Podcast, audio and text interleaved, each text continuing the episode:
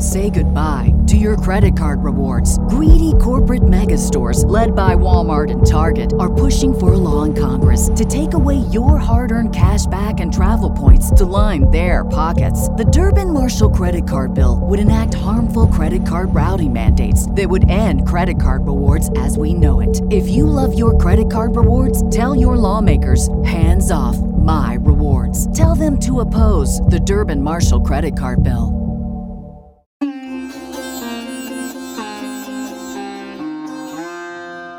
Hello, welcome to another episode of the Heretics Podcast. We're your heretics. I'm Graham Barlow, and with me, as always, is Damon Smith. Damon, how's it going? Yeah, okay, mate. Um, to be honest, my mum died yesterday, so that's never the most pleasant thing. But she had a great life, very adventurous life. I think I might have mentioned the kind of adventuring she did, Mm. uh, and she was good all the way up to the end. Uh, miss her enormously, but you know when when she had a long and happy life, I'd be I'd be very very happy to live as long as she did. I tell you that. I'd be absolutely delighted. So so yeah, and she was she was you know good up to right up to the end. So so yeah, that's the way it is. How about yourself, mate? I'm good, thank you. Yes, commiserations on your loss. Um, but like you said, Thanks, she, she lived a, an active life right to the end, which is all anyone can ever really. Yeah, Ask- I mean, ask for in the I mean, end, she isn't did it? stuff. Yeah. She did stuff that would scare the hell out of me. I tell you. So- you told me she yeah, did a lot of did- she- travelling and things like Yeah, that. well, she did Egypt. Just a, just a few highlights. She did Egypt during the Arab Spring. She did Galapagos. She climbed Ma- Ma- Machu Picchu when she was eighty. Um, Oh. She was off with the grizzly bears in Alaska, and you know various other w- wild adventures she had. So um, she was a bit of an explorer, you know. And she's asked me to complete her final adventure because she wasn't able to do it because she got ill. Mm. Uh, that was uh, to Svalbard in the winter. Goodness me. Goodness. Uh, to see the polar bears. To see the polar bears. Hopefully, not too close up. well, we could make it a make it a patrons event. It's not a bad idea, you know, mate. I could do it. Any any other patrons who are good with a rifle, yeah, then um, yeah, we want them with us. I don't. I don't like the sound of polar bears. They sound a bit dangerous to me. Uh, I'd like to see them, just like at a, a considerable distance. Yeah, yeah. Same as me. I'd like to see them from a long way away, where they're not coming towards me. Basically. Yeah, exactly. So To yeah, to that- eat me the, alive. the, the Heretics podcast trip to Svalbard in the winter. The, the obviously the idea of the winter is to see the Northern Lights, right? So yeah, so that'd be awesome, especially if any of our patrons can shoot. Because you know we're from the UK, we're probably not that good with guns. No, we're terrible. you- apparently, you're not allowed outside the town without a gun in Svalbard. So We're not that good at bears either. Being in the UK, don't, don't really have many of them. not a lot of bears. We did once; they went extinct, didn't they? Mm. So, so yeah, absolutely. Uh, and speaking of patrons, uh, just a shout out to all our patrons. Really, you guys are awesome. Uh, you, know, you give us a huge amount of support, and we are eternally grateful. Not not just in terms of know financial support and the logistic support, and you know you guys have set things up for us and stuff like that. But it's also just the moral support. It's um, it keeps us going and it keeps us getting these episodes out. So thanks ever so much. I'm going to mention a few of our more recent, either new patrons and or long-term existing patrons who've upped their support for us very recently. So uh, thank you to Dinkma, Jason Kodowski, Thorvan Denedin, Eric Wilkerson, and Mika Vikberg. Uh, thanks to all you guys for the support and encouragement that you give us uh, on these, uh, getting these things out to the world. Yeah, thank you guys. Um, it's really appreciated. Your your contributions are going to, to great effect with all our recording equipment we've got, and you know, just giving us the time to do this. Yeah, absolutely. I'm sitting in something that looks something like a studio now, and that's all down to you guys. that would never happen. I mean, it's not a studio; it's a corner of my house, but it looks like a studio.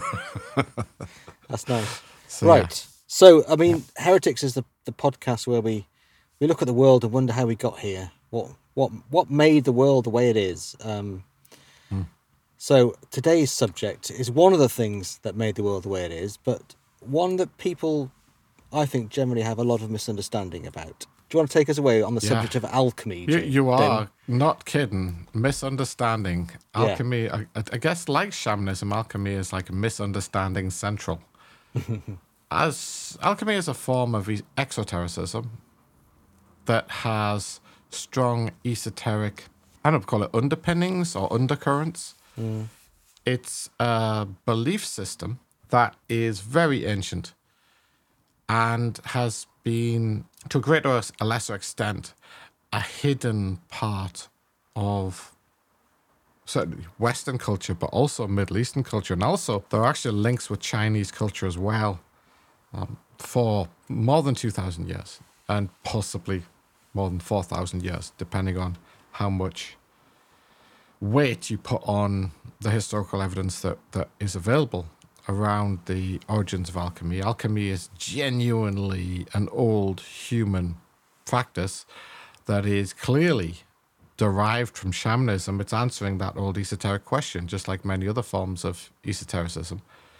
It's answering the question sure, that shamanic stuff's all good for those guys who live in the woods hmm. and, you know, the, the animists and they commune with the spirits of nature and have a great time.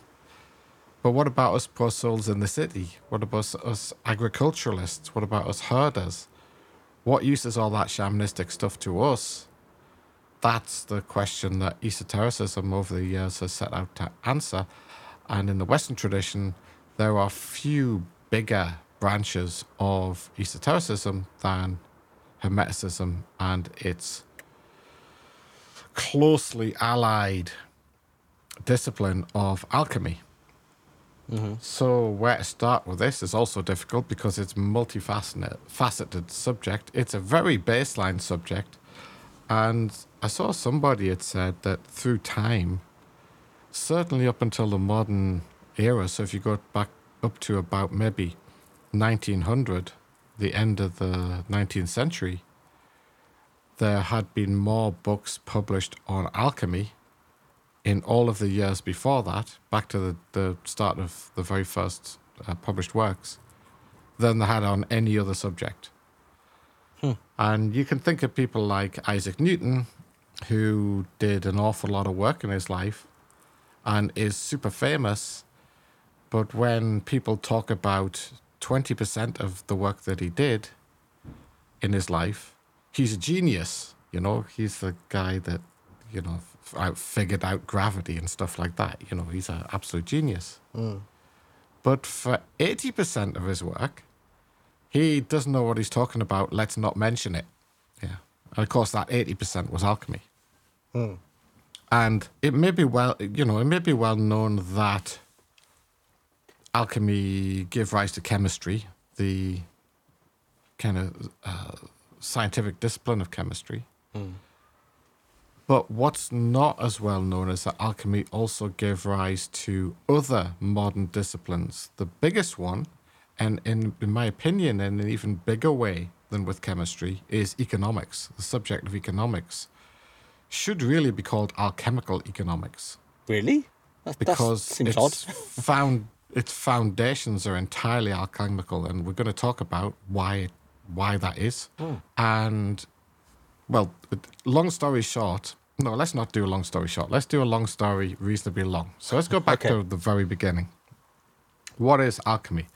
Well, it comes from an Arab phrase, alchemia, uh, which means from the land of Chem. The land of Chem, Chem is a, a very dark, very fertile alluvial soil that is the foundation of, that was the foundation of the agricultural economy in ancient Egypt. So effectively, when alchemy says it's from Al, the land of Chem, Chemia, that means that alchemy comes from Egypt in the alchemical belief system, in the alchemical worldview. So, what about ancient Egypt? Well, as you may know, Egypt is very, very ancient and goes back an awful long way. The first roots of alchemy in Egypt, you know, we do have we do have a lot of information since the the hieroglyphic texts were deciphered. We do have an awful lot of information about Egypt. Uh, in in you know more up to further back than for instance, the Middle Kingdom, the 2040 BC, so more than 4,000 years ago, we do have a lot of information about Egypt and, and its belief systems. In that worldview, in the ancient Egyptian worldview, oh, I quite find the ancient Egyptian religion quite interesting. They, they had a, a very cool religion. To me, what's a very cool religion? The ancient Egyptian religion. But nobody follows it today in Egypt. That's quite interesting. That, you know, that modern religions that to me are much less interesting than the ancient Egyptian religion have replaced these older, more expansive, more interesting, flavoursome religions. Hmm. And the roots of alchemy in Egypt go back to the roots of Egyptian religion. There were gods. In, you know, we've said that when shamanism goes into settled civilized societies, people start conceptualizing aspects of nature as anthropomorphic deities or semi anthropomorphic deities. And we have gods, and they're famous. You know, Isis and her husband Osiris. There's Horus. There's uh, Thoth as Set, the baddie. So all these ancient, and, and obviously Ra, the sun god. These gods are super famous in our culture. And in the oral tradition of alchemy, one of these gods, especially, but in a way, all of them, two of these gods, especially, Thoth and Isis, are engaged in the early development of alchemy. Now, one of the notions we have, we're talking about alchemy in a background kind of way on this podcast, but I mean, on this episode of the podcast. Myself and Graham having some discussions offline, and we said, wouldn't it be nice if people could actually learn something hmm. practical from the Heretics podcast, just like they do on the Woven Energy podcast? Well, obviously, we're not going to teach them shamanism because that's that, we already got that covered on the other podcast. Yeah. So we thought, could we actually get together and teach people alchemy? Which would be more in keeping with our podcast because it has huge swathes of miasma associated with it. And so, one of the things we're going to start from, I don't know if it's the next Heretics episode, but the next er- episode that we do on alchemy, we are going to start teaching alchemy in this podcast as the alchemy tutorial working title uh, with some practical exercises and stuff like that. Now, do we believe it? Probably, you know, it, it, is an exoteric belief system to a certain extent. So you can probably tell from my tone of voice that I don't entirely believe it. But does that mean I don't think there's any value in it? Absolutely not. I think there's a lot of value in alchemy in the alchemical tradition. We've also, on the podcast, we've also covered off a lot of areas that are imme- immediately relevant, as you'll see as we, as we go on, immediately relevant and position us well for starting uh, episodes on alchemy now. We've done Corpus Hermeticum, at least the start of it, Poimandres. Yeah. We've done a bunch of stuff about Rosicrucianism, which has a lot of al- alchemical links in it. We've done a lot. Of, we've we've done the recent episode of the Bible fits in the flood, uh, Genesis. That that all fits in. So and and also the why Christians don't or why Christians suppress the Book of Enoch. That also fits in really well, as you'll see. So we've done all these different things that sort of set a nice background for starting out on the tale of alchemy. So let's get back to these ancient gods. Were they people? Maybe they were. Maybe they were involved in a form of alchemy called theurgy, where they were ordinary people, but they set out to make themselves divine. Um, in ancient Egypt, we're talking about. So there's this woman, Isis, whether she's a goddess or a, a person, I'll leave that up to you. She wants, she knows that there is a thing called alchemy in the world. It's a set of secrets that are held by a bunch of people from somewhere else, which is often described as the firmament. The firmament is, you know, like the Bible talks about the firmament, it means the heavens, mm. the stars. So you might believe that these people came from, you know, the stars, but it also could be a metaphoric they came from far away. They don't have to be extraterrestrials or anything, but they're referred to in ancient Egyptian texts as visitors, or they're known as the visitors, and they came from quote unquote the firmament. Now, to me, this is a clear pointer that they were shamans. Yeah, they probably came from somewhere that was outside of the settled civilized uh, community of ancient Egypt. The Middle Kingdom's kind of like the height of ancient Egypt. It's like, you know, it, it's certainly part of the glory days of ancient Egypt. They're very settled. They have a clear governmental system. They have a clear economic system. They have a clear agricultural system. It's a very organized kind of kingdom. Earlier than that, there was still stuff like that going on in Egypt to a long way back, a long, long way back. And so these visitors come into this context from outside. You know, if you want to believe the way ET, feel free. It makes no difference to me. I kind of like to think there were sort of shamans who came into that culture from a much more hunter gatherer sort of society somewhere outside of that. And they started practicing their arts in secret inside Egypt. And Isis got wind of these arts and she wanted to learn them. So she went to the main temple of the visitors and she basically asked them, or asked one of them, one of their leaders, to teach her alchemy. Now, this guy was quite keen on Isis, is always depicted as a very beautiful woman, and this guy was quite keen on her, and basically he wanted to have uh, friendly relations with her, shall we say. That was his desire. And this fits in with all that stuff in the book of Enoch, you know, with the angels coming down and wanting to procreate with human beings. Um, this is the same kind of a model here. But actually, the guy, when she says the price for giving him what he wants is the alchemical secrets, he wants her to teach her alchemy, which he refuses. So he obviously wasn't that keen on her. So, but basically, he refuses. But that's how important, you know, how secretive they were about this stuff.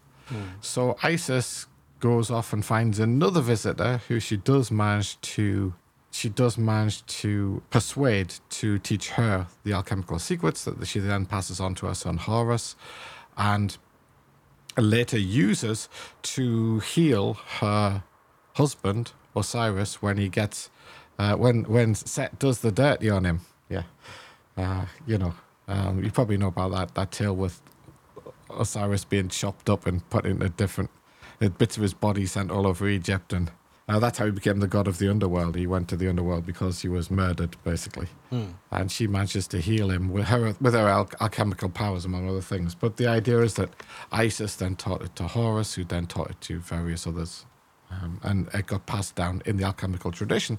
It got passed down through the generations to eventually us. Now the early the early alchemical arts in Egypt were extremely secretive. There was a tradition of not writing these things down. I mean, the Egyptians were very literate, but there was a strong tradition of not writing these things down. There's another from the same group of gods as Isis. There's another god, god called Thoth, who will will be or Thoth, who will be very prominent in our story. He uh, was known as the scribe of the gods or the messenger of the gods, and he was the one responsible for recording all of the alchemical secrets and disseminating them to the worthy, to the people who were worthy of them. And all of this was sort of baked into ancient Egyptian religion in the way that today esoteric practices are baked into our modern religions, like Roman Catholicism, for instance. They're not, uh, and Protestantism, I guess Christianity. I mean, for in a very similar way to the way that Rosicrucianism is baked into Christianity. For instance, the alchemical tradition was baked into ancient Egyptian religion, but it was never really written down, but there are written hints at it. And one of the biggest written hints of alchemy that occurred in the ancient world, both in Greek and in Egyptian and Babylonian actually texts, is this thing called the Emerald Tablet, which is like the foundational text of alchemy. The Emerald Tablet which will form part of our tutorial, what it actually says and stuff, but I just want to get a bit of context on it. The Emerald Tablet was an ancient artifact. In nature, this the physical nature of this artifact was that it looked like it had been formed of something so that the, the text was in bas relief. That is, the letters on the emerald tablet stuck up above the tablet and that it was in bas relief and, and people who saw it said that it, it looked like something had been poured into a mold like molten glass. But it wasn't glass because the thing was very hard and very strong, like emerald. That's why it's called the emerald tablet. Yeah. It was very hard, like a like a good quality gemstone, but it looked like lick, basically liquid emerald had been poured into a mold that already had the, the text of the emerald tablet on it. This artifact, the emerald tablet, was one of a large collection of writings which historically, which not historically, in tradition are associated with this god Thoth, the was an ibis-headed god in ancient Egypt. A lot of texts about alchemy, I mean a lot, we're talking about thousands and thousands of texts, along with the emerald tablet, were collected together into two pillars as part of the Egyptian, ancient Egyptian religion. Now, this all sounds quite fanciful, except that we have fairly unbiased, fairly independent witnesses, very well known witnesses, who actually saw these things. These two pillars were often put on public display. So the, I guess the public could go ooh and ah at how amazingly powerful and what wonderful secrets the, the ancient Egyptian priests had. So they often put these two pillars, and these pillars had loads of texts inside them. I don't know exactly their nature, but they're probably like storage pillars or something like that, plus the emerald tablet in them, which is like the foundation of the whole thing. These two pillars, they said one was like gold. Gold's a big concept in alchemy, obviously. That's what everybody thinks alchemy is all about, is turning lead into gold and the other one was like emerald, and apparently this emerald one glowed in the night. You know what exoteric religious people do, right? They make impressive looking things, like we have all these amazing European cathedrals, Yeah. and those things are designed to impress the hell out of not very well educated parishioners. That's probably the best way to put it. Hmm. So they had a similar kind of thing going on in Egypt, and the, the, we know they could do these things. You know, just look at the pyramids, right? These guys were very capable. If you're capable of making a pyramid, you're capable of making an emerald tablet. That's for sure. So they made these two pillars. But who saw these pillars? Who actually laid their own eyes on these pillars? Well, we have some really famous figures. One of whom we talked about quite a bit, Solon. Uh, Solon saw these things in person when he was in Egypt. And also the famous historian Herodotus, who's given a lot of credit, almost like the founder of modern history, in that he related a lot of history in a not very embellished kind of way. Herodotus, modern historians view Herodotus as probably one of the best historians of the ancient world simply because he didn't embellish things and make things up. So Herodotus laid his own eyes on these things as well. So um, it's pretty clear that they did actually exist as physical objects. Now, obviously, all of those texts recorded the secrets of alchemy that had been handed down, I guess, from Isis and Thoth and these sort of people. And they were handed down right through the Egyptian period. So you're talking about, you know, the Middle Kingdom begins, you know, 2000 ish BC. It ends, you know, kind of 1640 ish. And then you have that sort of second intermediate period in Egyptian history. And then you got the New Kingdom from 1530, Yeah. uh, 1532, the New Kingdom starts, and then down through the New Kingdom. And then the New Kingdom ends around 1170. And then you've got what's known as the third intermediate period, and you sort of have a degeneracy in the ancient civilization of Egypt, coming down to the, another period of time that we have talked about an awful lot, which is the period of Alexander the Great. Mm-hmm. Alexander comes through that area, conquers Egypt, conquers Babylon, conquers all of that, all the way down to India, and that becomes Alexander's empire establishes a melting pot. Although he himself didn't last that long, right? Was he about 33 or something when he died? Yeah, yeah. He establishes this empire that does have, parts of it do have uh, duration. And the, it, but so it, it's all the Greek culture. You know, Alexander wasn't just an ambassador for Greek culture.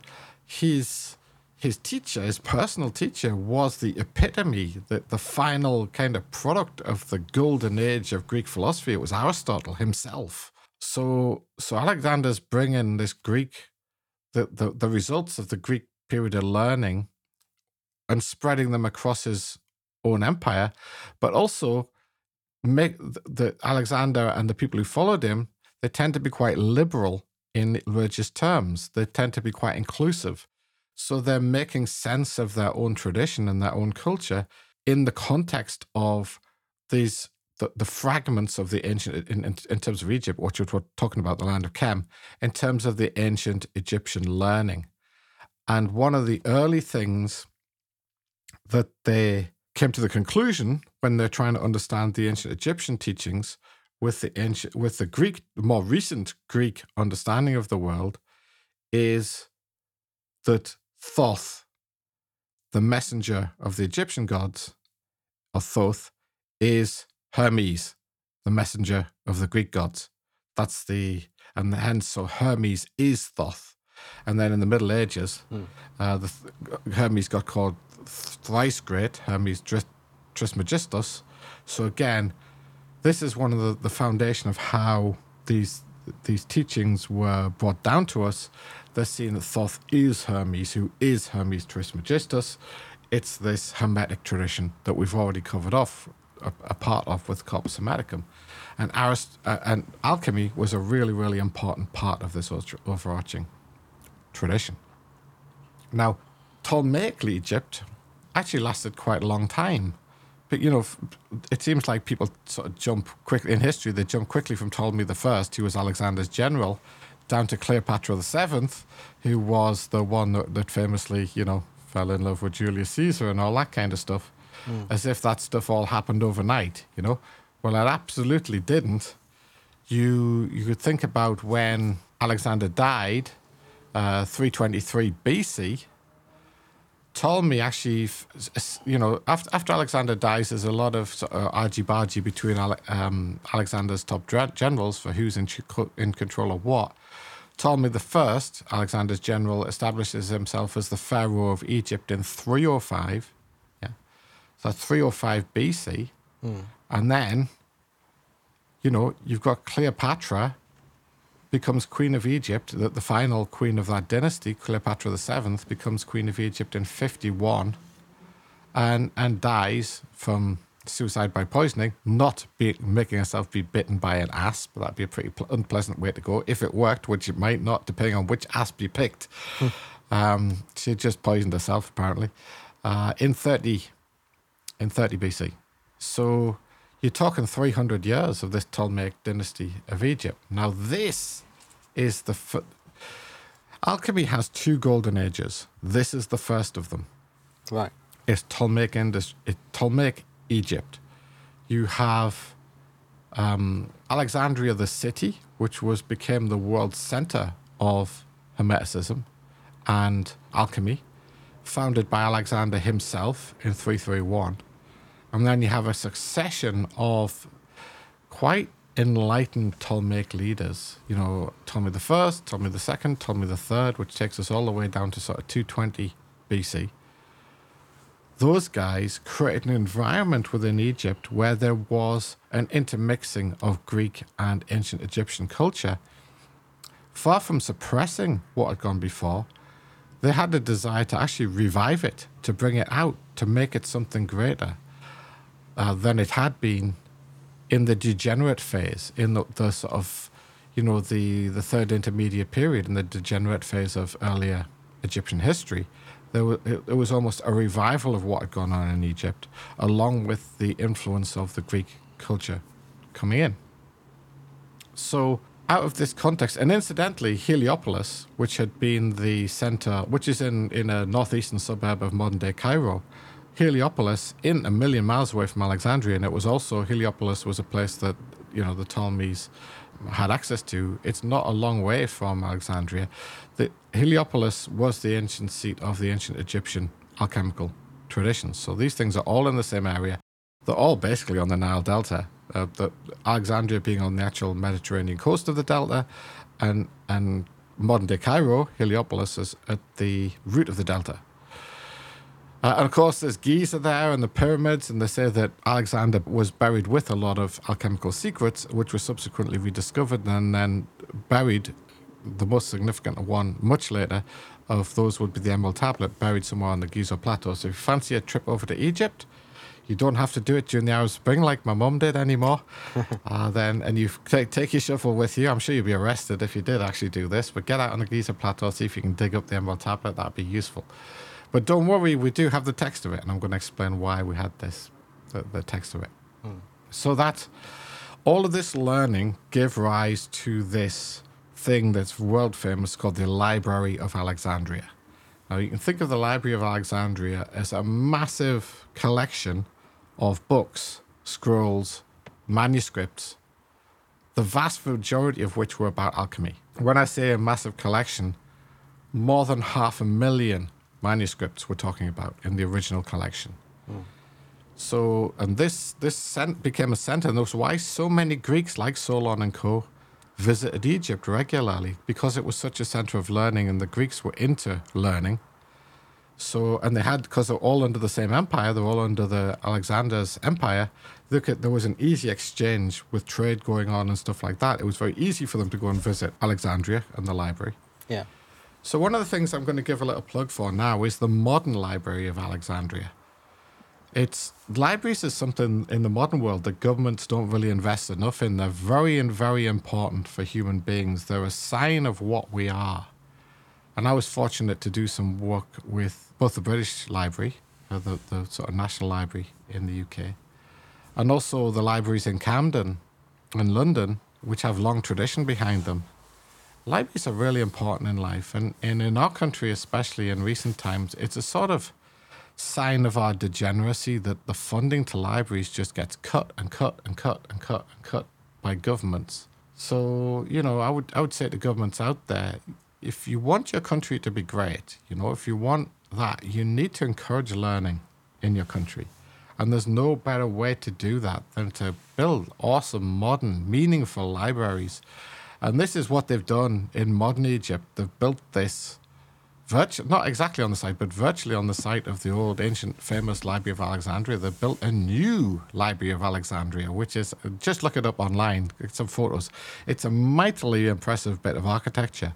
And it's nice that somebody values learning somewhere in the world, you know. So just something you might want to go and do some research on the modern Library of Alexandria. So it's quite well known that the ancient Library of Alexandria and the texts and all the alchemical stuff that we're going to be teaching you in the tutorial, all of that stuff got collected together at, at uh, Alexandria as a center. But then, unfortunately, the vast majority, as, long, as well as all the works of the famous philosophers, Plato, Socrates, Aristotle, all these guys, it got all collected together. The Library of Alexandria was like the hub of the world's knowledge, if you like.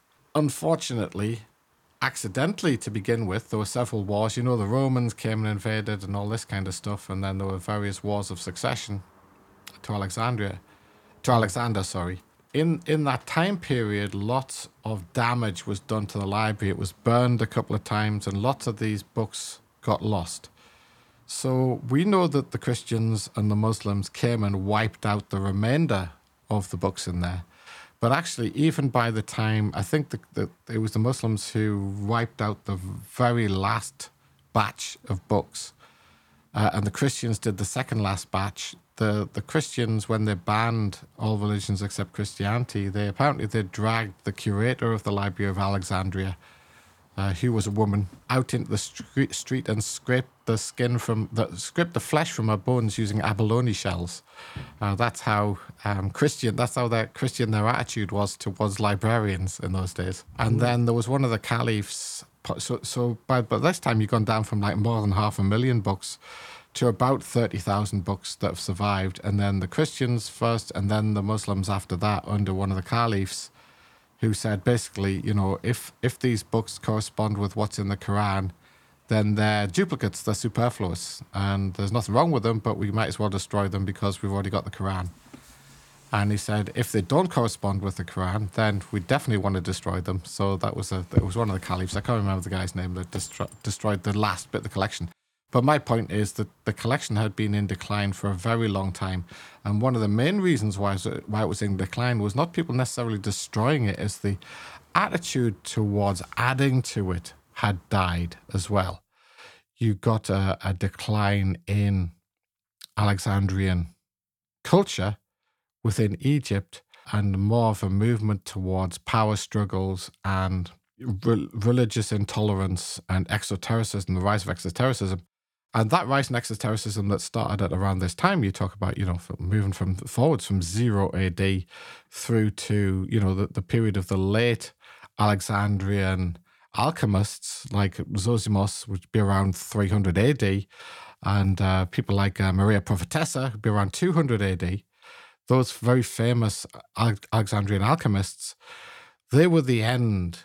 But it, you can see how they sort of correspond with, you know, on our very first episode, we talked about the, the invention of heresy within Christianity happening at around this very same time. We have the rise of exotericism, the decline of esotericism, leading up into the Dark Ages, and so that's the that's that's it's you can see it as a a declining period during the Dark Ages. Obviously, anything remotely to, to quote the Monty Python movie. Burn her, you know. That's the thing. if you wanted to get burned during that period, then you're, you know, alchemy was a great way to do that. Showing an interest in alchemy or esotericism, anything like that. They'd tie you to a post and they would light the fire and burn you. That was a hobby of the exoteric religions in those days. And they would um, actually they would throw homosexuals into the fire along with you to sort of stoke the fire. Uh, for some reason, these exoteric religions are really down on homosexuality. You know, they the, these old wizened priests of these nasty religions of the Abrahamic tradition nothing they like better than sticking their noses into people's private lives, you know, mm. and not in a good way. So, so that's where that uh, derogatory term faggot came from. The faggot was the logs that were used to stoke the, the fire. That was actually the early origins of that term. Pretty unpleasant stuff, to be honest. Yeah. And so, but not, all the Christians were pretty horrendous in those days. So I think of the time period f- from an esoteric point of view the time period from sort of 0 AD through to about 700, uh, 11 AD. I picked that date very specifically for a reason. Most of the Christians were horrific. Quite a lot of the Muslims were horrific as well. But actually, there were a few of the Muslims that were fairly reasonable in those days. So they were sort of the heroes, the unsung heroes of the Dark Ages. And it was especially among the Arabs. And it was among these guys that the ancient alchemical traditions, combined alchemical traditions of Egypt and Greece, managed to survive that unpleasant period. And in particular, the Umayyads, the, the people who conquered Spain, Hispania in those days, the sort of relic of the Roman Empire. Um, they brought with them the alchemical learning and they translated a lot of the ancient Greek and Egyptian texts into Arabic. And so during this time period, you sort of 0 AD through 711 AD, unless you're in China, the only place you could find any knowledge of alchemy really in a big way was among the Arab alchemists, who, for whatever reason, became a, a established and welcome part of their of their Muslim society, uh, Islamic society. And so this by by seven eleven, the Christians have had a really good go at getting rid of, you know, all all traces of, or at least if you wanted to practice esotericism during that time period in Europe, you needed to go deep, deep underground. Nothing out in the open, everything in, in total secrecy. So, as I said, the Umayyads, Arabs conquered, the Moors as we call them, conquered Spain and reintroduced a lot of this stuff into into Europe. And you can see the time period when they did that. You know, they, they started off in 711. They brought in the ancient learning about alchemy and they built this uh, these flourishing empires that encouraged the arts, they encouraged uh, esotericism, even encouraged religion. You know, it's well known that the, the Judaic religion, the religion of the people that we now call the Jews, that was one of the few safe havens for them was ironically under this muslim this uh, fairly tolerant muslim empire in spain. And that lasted all the way through to the fall of granada in 1492 well think about that date. They've introduced alchemy into europe. Alchemy then gets picked up because the fall of granada is just a few short years after 1483 the birth of martin luther and, you know, it's all that time Christian Rosenkreuz, Rosicrucianism, the chemical wedding, all that kind of stuff. There is no coincidence here. It was the alchemical knowledge brought to Europe by the Umayyads, the Moors, into Spain that became the ultimate spark from which the Renaissance developed and from which our modern scientific tradition developed. And one of the comments that I make about chemistry, for instance, as one of the famous modern scientific traditions that came out of alchemy, is the vast majority of the foundational stuff. I mean, for instance, the periodic table. Periodic table was the like the latest and greatest example of a long sequence of chem- alchemical tables like that that described this sort of eightfold repeating nature of the elements. That was created by alchemists, not chemists. The alchemists were the ones who made a lot of the early what what I guess what things discoveries that chemistry would now claim as its own. It was actually alchemists and not chemists who discovered a lot of those things. And ditto physics. Remember, Isaac Newton self identified as an alchemist. He wasn't a scientist, he was an alchemist, as far as he was concerned. So, a lot of those early inventions that gave rise to, to modern society, they all sort of originated at this time. So, does gonna- that make some kind of sense, mate? Yeah. Yeah, yeah. I mean, I still want to ask you the, the very basic question: What is alchemy?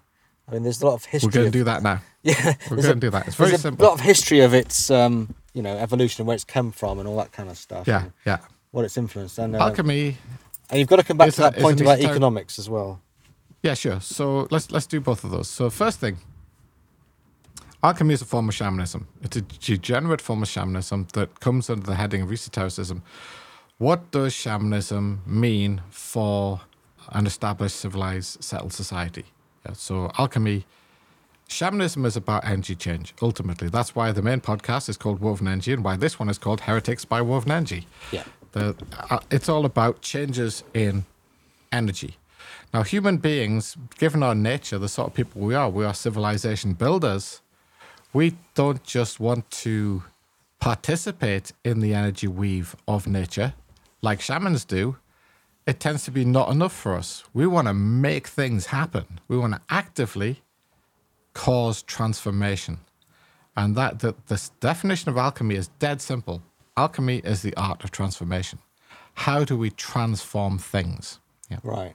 Right. Now, briefly, on the economics front, the alchemical economics front, one of the things that early rulers found alchemists useful for was increasing their wealth and power.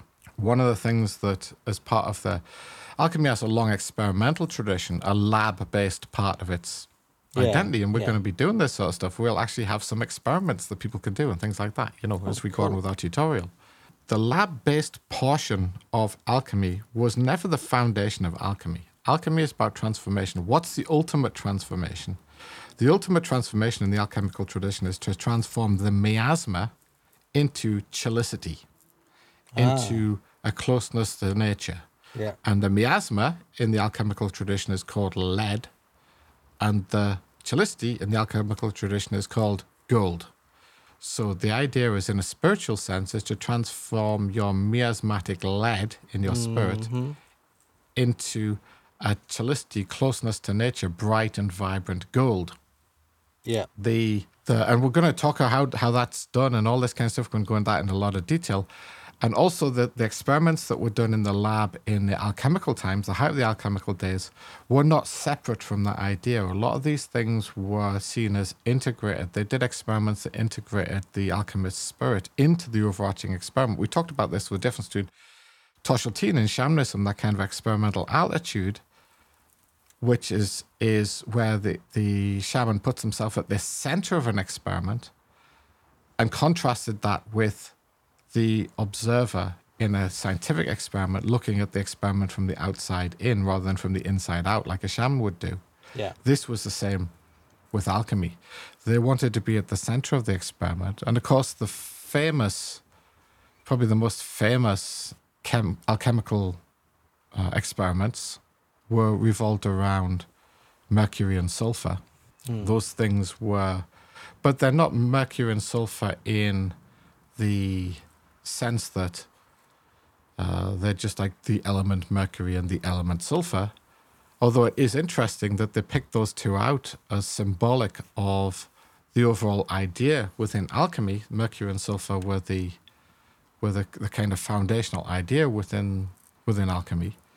It's interesting that the ion of sulfur is S2 minus, and the ion of mercury is H, Hg2 plus, the they're a double negative and double positive ion.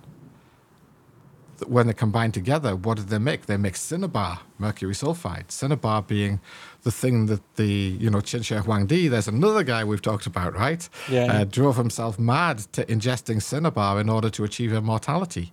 Yeah. Because a lot of these guys took this stuff a bit too literally. Yeah. And in the chemical wedding, sulfur is the king, mercury is the queen. Yeah. So do you follow what I mean? It's the, it's it's more than just the chemical element sulfur and the chemical element mercury that are which were important. The chemical elements themselves were important in the alchemical tradition, but it's a bigger picture than that. It's a yin and yang. It's a masculine and feminine, and in in the uniting of those two elements, the white queen and the red king, if you like, the production of cinnabar, this red, striking red mineral, which has a, a, a coloration like the blood, like the essence of life as they saw it, was seen as uh, symbolic of the overall idea of bringing together yin and yang into uh, into the, the feminine nurturing supportive aspect. And the the masculine active volatile aspect. Sulfur is active volatile. It's fiery right? Yeah. whereas mercury needs some other active principle. It's a liquid it's a cool liquid but it's a liquid. Needs some active principle to shape it and and do things with it. And they saw these two elements in the lab. They saw these two elements as tincturing. I am this is the economic story incidentally. They were tincturing elements. They could be used to affect the coloration of metals as they saw it to transform metals. And so you take a metal and you use combinations of sulfur and mercury and various of the weird and wonderful apparatus, you know, like the alembic and all the, the kind of modern scientific apparatus that was invented by people like Maria Prophetessa, these early alchemists. I wonder how many modern practicing chemists realize that the vast majority of the equipment they're using in the lab goes back to Ptolemaic Egypt, you know, hmm. probably, you know, quite a, a shocking statistic. Anyway, so they use these two elements under those various processes to tincture metals, to transform them, to refine them, to purify them, to move them towards a higher, more perfect form. And now we start to see the influence of Plato, right? They, they wanted to perfect metals to make them more uh, more than they could be in this uh, as alongside this idea of perfecting themselves by ridding themselves of the miasma lead and turning their inner spirit into a kind of pure shining gold. That was the idea with the with the tradition so they started messing around with stuff and what they found, some of them. And remember, there's all the secrecy going on, and different alchemists wanted to keep their secrets to themselves and not share them with other alchemists because these guys are employed by kings, right? Or rulers. Uh, Now, we're now talking about during the Middle Ages, and the medieval period. If you're a king, how's an alchemist useful to you? Well, if he's a good alchemist, he can turn lead into gold, literally, as far as you're concerned. He can stuff your coffers full of money. Yeah. Hmm, hmm. and isn't that what medieval rulers tended to want? Coffers full of money, which pays for their soldiers, which helps them increase their territories, which helps them build kingdoms and empires and all that kind of stuff. So these alchemists got the, the, the survival of the alchemy into the Middle Ages was very much the king's pet patronizing, patronizing an hmm. alchemist or two to do stuff. Now the king's still a bit suspicious of the alchemist because the king's probably still like a you know a Muslim or a Christian or something. He probably thinks this alchemist potentially in league with the devil, but if he can give me some gold, maybe he's not so bad. Yeah. And so they probably had, um, actually, they had um, special gallows, gold plated gallows erected to execute alchemists who were unable to turn base metals into gold uh, on behalf of the king. So, you know, it was a dangerous line of work to get into if you couldn't actually do it. Yeah. I, I'm well, considering that, isn't it a bit impossible to turn base metals into gold anyway? So, Well, it is and it isn't. You've got to understand what the ancient Egyptians meant by gold. They meant something very rarefied, very pure, very shining looking. So, if if a met to the Egyptians, if a metal had the properties of gold, as far as they were concerned, it was gold. Yeah. right. Now that's very different from a modern scientific view of the elements, a modern, you know, um, uh, standard model based view of the elements. You know, gold is Gold has a certain atomic weight, it has a certain number of protons, a certain number of neutrons, and if it doesn't have that number of protons, then it's not gold. To these guys, that didn't matter at all. You imagine yourself a ruler during the, you know, the Dark Ages, or mm. you know, an Arab ruler in the Dark Ages, or you're a Christian ruler s- somewhere time after the Reconquista. What do I care? I all I need is money. As long as the guy who I'm buying stuff off accepts the currency and as far as gold as far as he's concerned, Right. Right. then it's gold. Yeah. yeah. Yeah. And what the what they found, the ancient Egyptians and the early alchemists found was these two particular elements, mercury and sulfur, were really useful in what they called tincturing metals. That is, changing the physical characteristics through alloying and various other processes of metals. And some of them did indeed figure out how to transform various metals, including lead and others, into something that to the uninitiated, to a non, to somebody who didn't have a lab, basically, Yeah. was to all intents and purposes gold. And there are people like Flamel, for instance, the famous alchemist Flamel, who made themselves fabulously wealthy through this process. Now they're giving people gold. What people assume is gold is probably not gold, but it yeah. didn't stop them getting very, very rich. Yeah. The poor souls who got executed were the ones who couldn't combine these things, these and alloy these things in the right proportions to come up with something that convinced people was gold. Yeah. And they used to mix some gold in. The idea was generally the king would give the alchemist a small amount of gold. The alchemist would use sulfur and mercury and various other al- and make various alloys and compare them the alloys that they'd made, the properties of the alloys that they'd made back against the gold. And if they were close enough, then that was that was good enough. The king would be happy, he'd be able to spend the gold in inverted commas that they'd made. Very interestingly, I saw recently that somebody had managed to make a very special alloy of gold and titanium that that's completely non-reactive. This is modern. Uh, that they're using for stuff like hip joint replacements and that kind of things because it's eight times stronger than steel, and it's um, it's completely non-reactive. Pretty useful. So gold is coming back into use as a structural material. It's quite interesting because gold is famous as a soft material, right? And that's one of the tests they would do to check it was soft. Hmm. So, so this is what the sulfur and mercury are about. Combining these things in different proportions with various metals and alloying other metals in, they could take a small amount of gold if they were good and they knew what they were doing, and they could turn it into a large amount of gold. And that's how they made the money for the kings, basically, the ones that were Yeah. successful. Mean, that makes sense. Yeah, I, I yeah. understand how how that so this tradition, the sort of spiritual tradition, has also got this sort of um, chemistry side to it, and it, it's all and it's all the same. thing, Exactly. really. Yeah. Exactly. So here's here's where the economics comes into it. Among these guys, there were two things. There were true alchemists who kept to the original spiritual aspects of the art. They saw the lab as just a, you know, it's the Emerald Tablet says, as above, so below. The macrocosm corresponds to the microcosm. They saw all their lab experiments and stuff as part of their personal spiritual development. They were the true alchemists. Yeah. Hmm. But there was another whole bunch of alchemists during the Middle Ages who were known as the puffers. They were called puffers because they used to have these crucibles that they melted metals in, and they were always puffing their bellows. And these ones, that the, puff, the term puffers came to be described, came to relate to charlatan alchemists Right. and they became focused over time. So, so what they used to do basically was rather than going to all the bother of trying to come up with these exotic alloys that are going to fool people who could test it and see if it was real gold, what they used to do to impress kings and stuff is they just literally take a, a gold ball that was already gold, they'd put paint all over it to make it look like lead. They'd chuck it in their crucible, puff their puffer bellows, and it, the paint would burn off, and the king would be fooled into believing that they'd produced pure gold. Well, they had in a way, but they already had the gold beforehand. And that's how they ingratiated themselves with kings, you know. But then, you know, down the line when the king becomes disillusioned, I mean, the litmus test is can you produce more gold than you consume, isn't it? That's the litmus test for a, Yeah, yeah. for a medieval alchemist, you know. But the king only finds that out much later after he's lavished presents on you and all sorts of stuff, you know. Uh, and you've probably legged it within a few months and, and gone to the next king, you know. So the puffers changed the focus, the spiritual focus of alchemy. They changed it into a more product based focus. They found that they could make other things for kings using their alchemical knowledge. I mean, the puffers did have alchemical knowledge.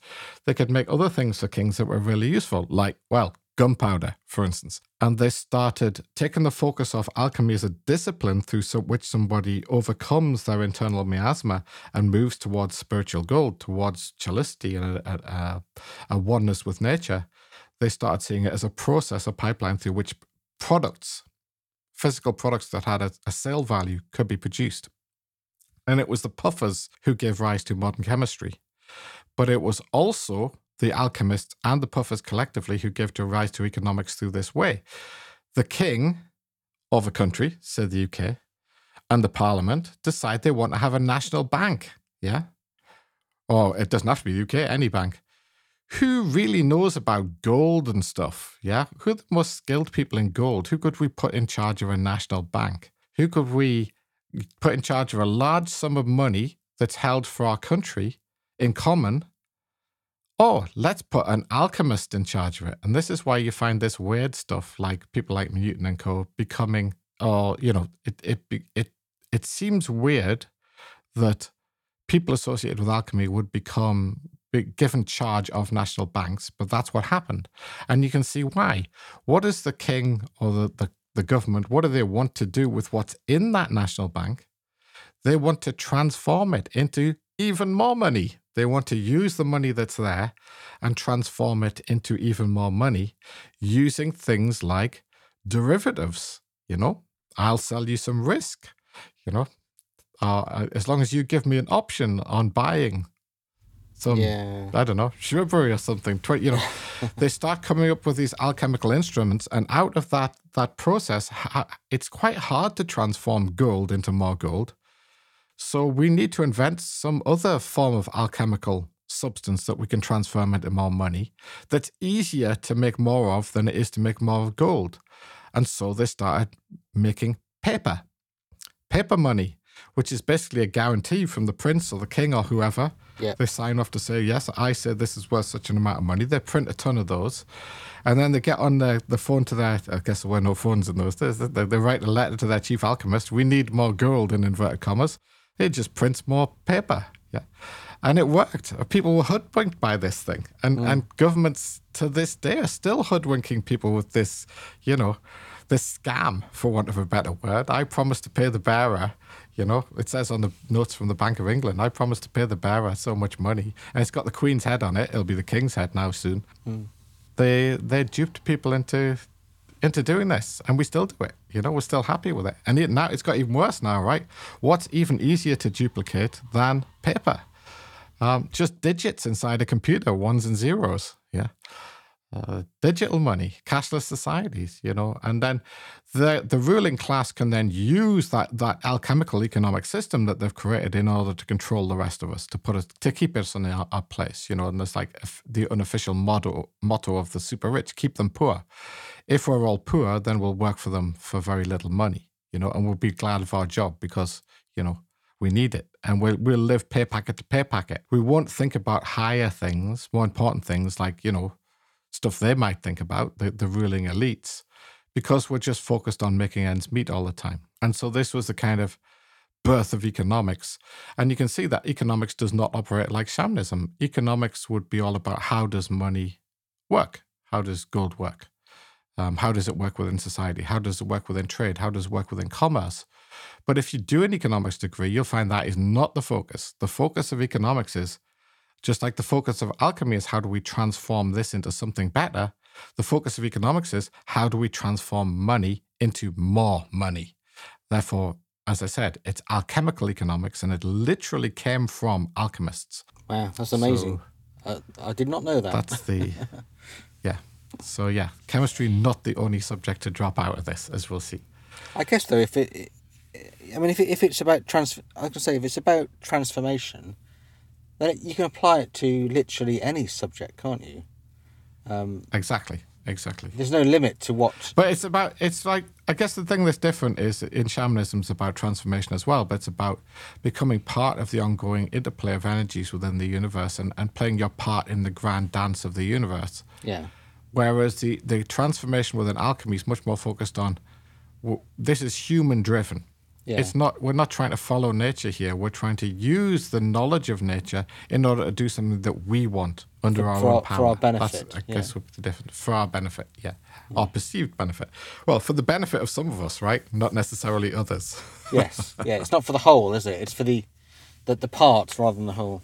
Yeah, yeah, exactly. And and you know, if you look at just read about Flamel, he's one of the most famous al- alchemists that ever lived.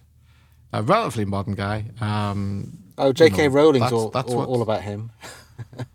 she's she's got yeah, a lot there's, of. Uh, there's a lot of stuff. The quintessence, the fifth element. It's uh, who's in that movie?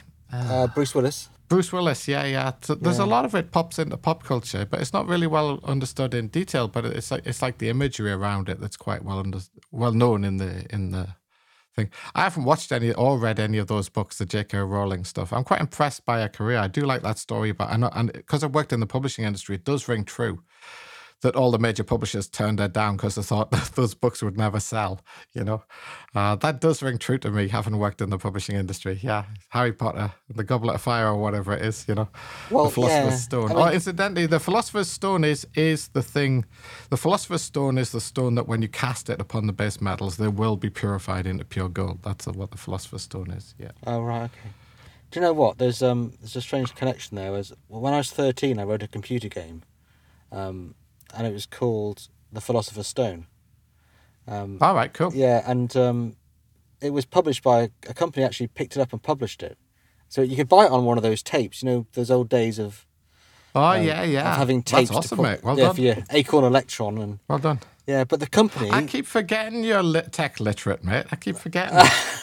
well, it's easy I to forget read- I because I, I'm not very literate these days. But uh, yeah, I re- read your I read your piece in the back of the latest em- uh, what Mac the latest episode of Mac Format. I read Yeah, it. It yeah. was really good, mate. It was really good. oh, you liked it? Oh, You, talk, you were talking about history repeating itself, weren't you, with the Apple Silicon and all that stuff? Yeah, Yes, exactly. Yeah.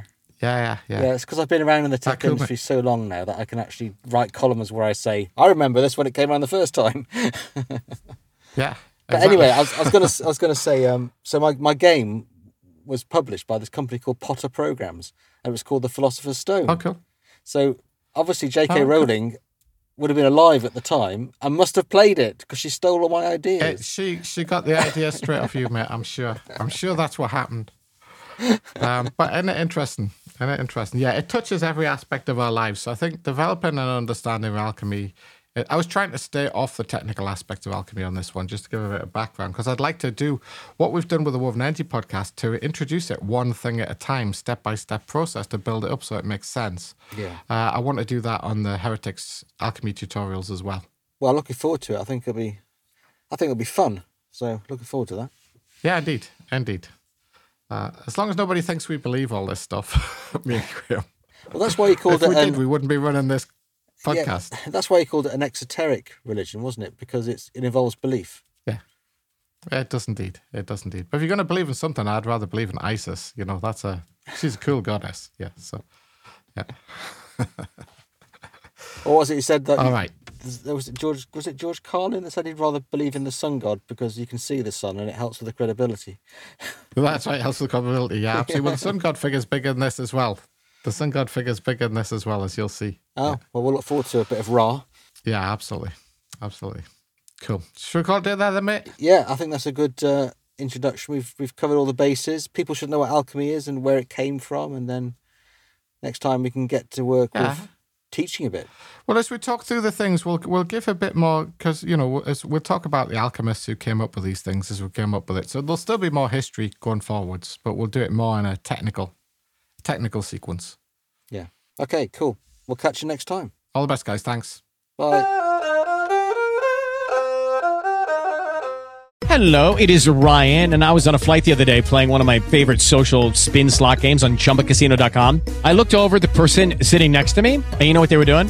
They were also playing Chumba Casino. Coincidence? I think not. Everybody's loving having fun with it. Chumba Casino is home to hundreds of casino style games that you can play for free anytime, anywhere, even at 30,000 feet. So sign up now at chumbacasino.com to claim your free welcome bonus. That's chumbacasino.com and live the Chumba life. No purchase necessary. Group. Void were prohibited by law. See terms and conditions. 18 plus.